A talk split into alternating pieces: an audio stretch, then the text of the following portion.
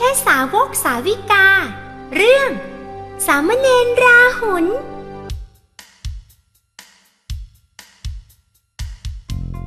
สามเณรราหุล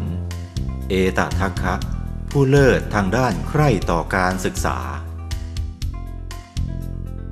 พระราหุลหรือสามเณรราหุลแต่เดิมเป็นพระราชโอรสของเจ้าชายสิทธัตถะ และพระนางยโสธราพิมพา แห่งกรุงกบิลพัท ในวันที่พระกุมารราหุลประสูตินั้น เป็นวันที่เจ้าชายสิทธัตถะตัดสินพระทัยเสด็จออกบรรพชา เพื่อแสวงหาโมกขธรรม ด้วยเหตุนี้ พระกุมารราหุลจึงไม่เคยเห็นหน้าของพระราชบิดาเลย เมื่อเจ้าชายสิทธัตถะเสด็จออกบรรพชาแล้ว พระองค์ทรงแสวงหาครูบาอาจารย์ และหนทางแห่งการหลุดพ้นเป็นเวลาถึงหกปี แล้วในที่สุด พระองค์ก็ทรงค้นพบหนทางแห่งการพ้นทุกข์ด้วยพระองค์เอง หลังจากที่ตรัสรู้ธรรมเป็นพระสัมมาสัมพุทธเจ้าแล้ว ทรงประกาศพระสัทธรรม เผยแผ่พระพุทธศาสนา และได้เสด็จกลับกรุงกบิลพัทเพื่อแสดงธรรมโปรดพระพุทธบิดาและพระประยุรญาติ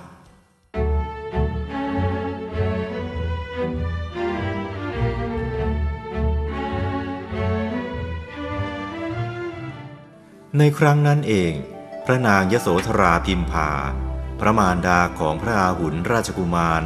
ได้ตรัสแก่พระกุมารว่า ให้ไปทูลขอราชสมบัติจากพระพุทธองค์ แต่พระพุทธองค์ทรงทราบดีว่า พระกุมารราหุลสั่งสมบุญญาบารมีไว้มากในอดีตชาติ พระองค์จึงมีพระประสงค์จะมอบโลกุตรทรัพย์ อันเป็นทรัพย์ที่มีค่ายิ่งกว่าทรัพย์ใด ๆ ในโลก ซึ่งจะทำให้พระกุมารราหุลหลุดพ้นจากการเวียนว่ายตายเกิด เข้าสู่ฝั่งพระนิพพาน พระพุทธองค์จึงมีรับสั่งให้พระกุมารราหุลบรรพชาเป็นสามเณรโดยมอบหมายให้พระสารีบุตรเป็นผู้บวชให้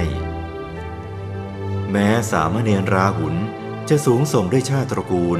เป็นหน่อเนื้อเชื้อกษัตริย์ แต่ก็มิได้มีทิฏฐิมานะว่า ตนเป็นลูกชายของพระพุทธเจ้า เป็นลูกหลานของพระราชาเลย แต่กลับมีความอ่อนน้อมถ่อมตน เป็นผู้ว่านอนสอนง่าย และรักในการศึกษาพระธรรมวินัยอย่างยิ่ง เพราะนับตั้งแต่วันแรกที่บรรพชา ทุกเช้าสามเณรราหุลจะตื่นขึ้นแต่เช้าตรู่เดินไปกอบทรายจนเต็มกำมือ แล้วตั้งความปรารถนาว่า วันนี้ เราพึงได้โอวาทมีประมาณเท่าเม็ดทรายในกำมือจากพระผู้มีพระภาคเจ้า และพระอุปชาอาจารย์ทั้งหลาย เมื่อตั้งความปรารถนาเช่นนี้ สามเณรราหุลก็ตั้งใจศึกษาเล่าเรียนพระธรรมวินัย มีความอ่อนน้อมถ่อมตน เคารพเชื่อฟังในคำสั่งสอนของครูบาอาจารย์ และพระบรมศาสดา ซึ่งเป็นทั้งบิดาผู้ให้กำเนิดกายเนื้อ และบิดาผู้ให้กำเนิดในหนทางธรรม หรือแม้พระภิกษุอื่นๆ สามเณรราหุลก็เป็นผู้ว่านอนสอนง่าย ให้ความเคารพเชื่อฟังเช่นกัน ดังเรื่องราวตัวอย่างคือ ครั้งหนึ่ง สามเณรราหุลได้ไปขอพักค้างกับพระภิกษุรูปหนึ่ง แต่พระภิกษุรูปนั้น ไม่สามารถให้พักค้างได้ เนื่องจากเป็นพระพุทธบัญญัติว่า ห้ามไม่ให้ผู้ที่ไม่ใช่พระภิกษุนอนร่วมกุฏิเดียวกันกับพระภิกษุ คืนนั้นสามเณรราหุลไม่มีที่พัก จึงไปนอนในห้องส้วมของพระผู้มีพระภาคเจ้า จนถึงรุ่งเช้า ในวันนั้นพระภิกษุทั้งหลายก็พากันสนทนาแต่เรื่องของสามเณรราหุล เมื่อพระบรมศาสดาได้ฟังเรื่องที่พระภิกษุสนทนากัน จึงได้ตรัสรับรองว่า สามเณรราหุลเป็นผู้ใคร่ต่อการศึกษามาก และเป็นผู้ว่านอนสอนง่าย ซึ่งอุปนิสัยนี้ สามเณรราหุลได้สั่งสมติดตัวมาหลายภพหลายชาติแล้ว ครั้นเมื่อสามเณรมีอายุได้ 20 ปี พระพุทธองค์มีรับสั่งให้อุปสมบทเป็นพระภิกษุ และได้ตรัสสอนพระราหุลว่า เธอละกามคุณทั้งห้าออกบรรพชาด้วยศรัทธาแล้ว เธอจงทำทุกข์ให้หมดสิ้นไป เธอจงคบแต่มิตรที่ดี อยู่ในเสนาสนะที่อยู่อันเงียบสงัด จงรู้จักประมาณในการฉันพัตตาหาร เธอจงอย่ามีตัณหาในจีวร อาหารบิณฑบาต ที่นอนและที่นั่ง และยารักษาโรค เธอจงสำรวมระวังในพระปาติโมกและในอินทรีย์ทั้งห้า จงมีสติในกาย เธอจงอบรมวิปัสสนา จงละอนุสัยคือมานะ เมื่อเธอละมานะได้แล้ว เธอจะเป็นผู้สงบอยู่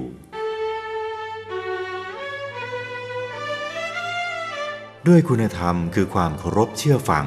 และว่านอนสอนง่ายของพระราหุลทำให้พระราหุลได้บรรลุธรรมเป็นพระอรหันต์ในทันทีที่พระบรมศาสดา แสดงพระธรรมเทศนาจบลง ต่อมาพระผู้มีพระภาคเจ้า ทรงแต่งตั้งพระราหุลไว้ในตำแหน่งเอตทัคคะ คือเป็นพุทธสาวก ผู้เลิศทางด้าน เป็นผู้ใคร่ต่อการศึกษา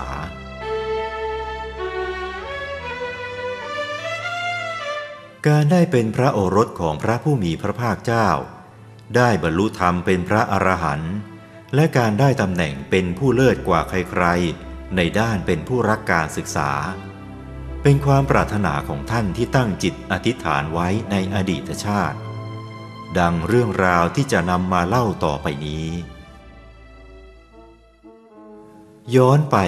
ในอดีตการ ยาวนานนับได้หนึ่งแสนกับ ในชาตินั้น พระราหุล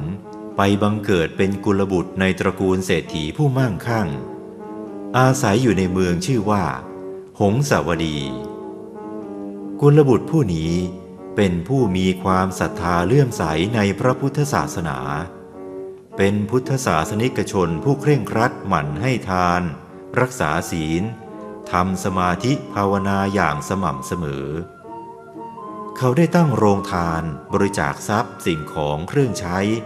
และอาหารแก่ดาบทและคนยากจนอยู่เนืองนิด และทุกครั้งที่เขาทำทาน เขามักจะอธิษฐานจิตตั้งความปรารถนา ขอให้มีสมบัติมากเหมือนกับสมบัติของพญานาคในนาคพิภพตามคำแนะนำของดาบทผู้หนึ่ง ซึ่งกุลบุตรผู้นี้มีความเลื่อมใสศรัทธา ดังนั้นเมื่อถึงคราวละโลก ผลบุญก็ได้ส่งผลให้เขาไปบังเกิดเป็นพญานาค มีชื่อว่าปะทะวินทร ได้ครอบครองสมบัติอันมากมายมหาศาลในนาคพิภพ สมดังความปรารถนาที่ตั้งไว้ พญานาคปะทวินทร เมื่อครั้งยังเป็นมนุษย์ มีเพื่อนรักคนหนึ่งซึ่งมีอัธยาศัยรักการบริจาคทานเหมือนกัน และทั้งสองได้ทำบุญให้ทานร่วมกันมาตลอด แต่เพื่อนของเขามักจะอธิษฐานเสมอว่า ขอให้ได้ไปเกิดเป็นเท้าสักกะเทวราช ซึ่งบัดนี้ก็ได้ไปเกิดเป็นเท้าสักกะเทวราช ครองสวรรค์ชั้นดาวดึงตามคำอธิษฐานแล้ว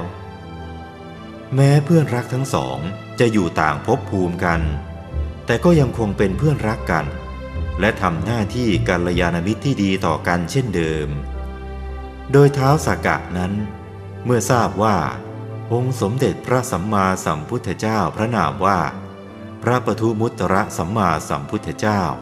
อุบัติขึ้นแล้วในโลก ก็ได้นำข่าวอันเป็นมงคลนี้ ไปบอกแก่เพื่อนพญานาคปทวินทร แล้วชักชวนกันไปทำบุญถวายทานแด่พระปทุมุตระสัมมาสัมพุทธเจ้าอยู่เสมอ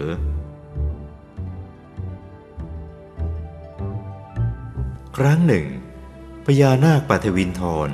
ได้ทูลอาราธนาพระปทุมุตระสัมมาสัมพุทธเจ้า พร้อมพระสงฆ์สาวกหนึ่งแสนรูป ให้เสด็จไปยังเมืองบาดาล เพื่อถวายพัตตาหารเป็นเวลาเจ็ดวัน ในครั้งนั้นเองพญานาคปัทวินทร ได้เห็นศีลาจารวัตอันงดงาม ของสามเณรอุปเรวตะ ซึ่งเป็นพระโอรสของพระปทุมุตระพุทธเจ้า จึงได้ตามเสด็จพระพุทธองค์มาด้วยทำให้พญานาคปัทวินทร เกิดความเลื่อมใสศรัทธา อยากจะเป็นเช่นสามเณรอุปเรวตะบ้าง หลังจากถวายมหาทานครบเจ็ดวันแล้ว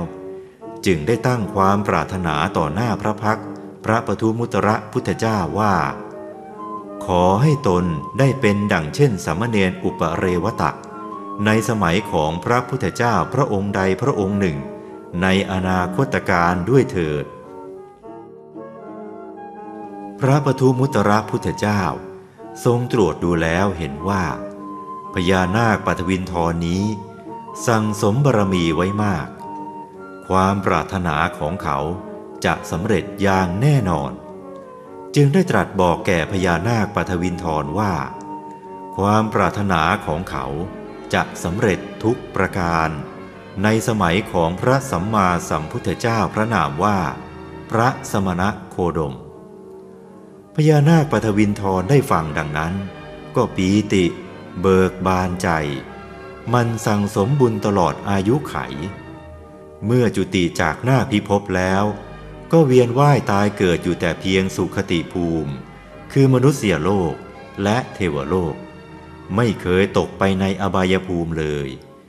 จนกระทั่งถึงกาลสมัยแห่งพระสมณะโคดม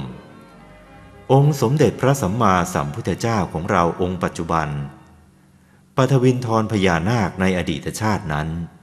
ก็ได้มาถือกำเนิดในพระคันของพระนางยโสธราพิมพา พระมเหสีของเจ้าชายสิทธัตถะ ครั้นประสูติแล้วส่งพระนามว่า พระราหุลกุมาร สมความปรารถนาทุกประการ ประวัติชีวิตของพระราหุลหรือสามเณรราหุลนั้น เป็นตัวอย่างอันดีงามในเรื่องการเป็นผู้ว่านอนสอนง่าย เคารพเชื่อฟังในคำสอนของครูบาอาจารย์ อีกทั้งยังใฝ่เรียน รักการศึกษา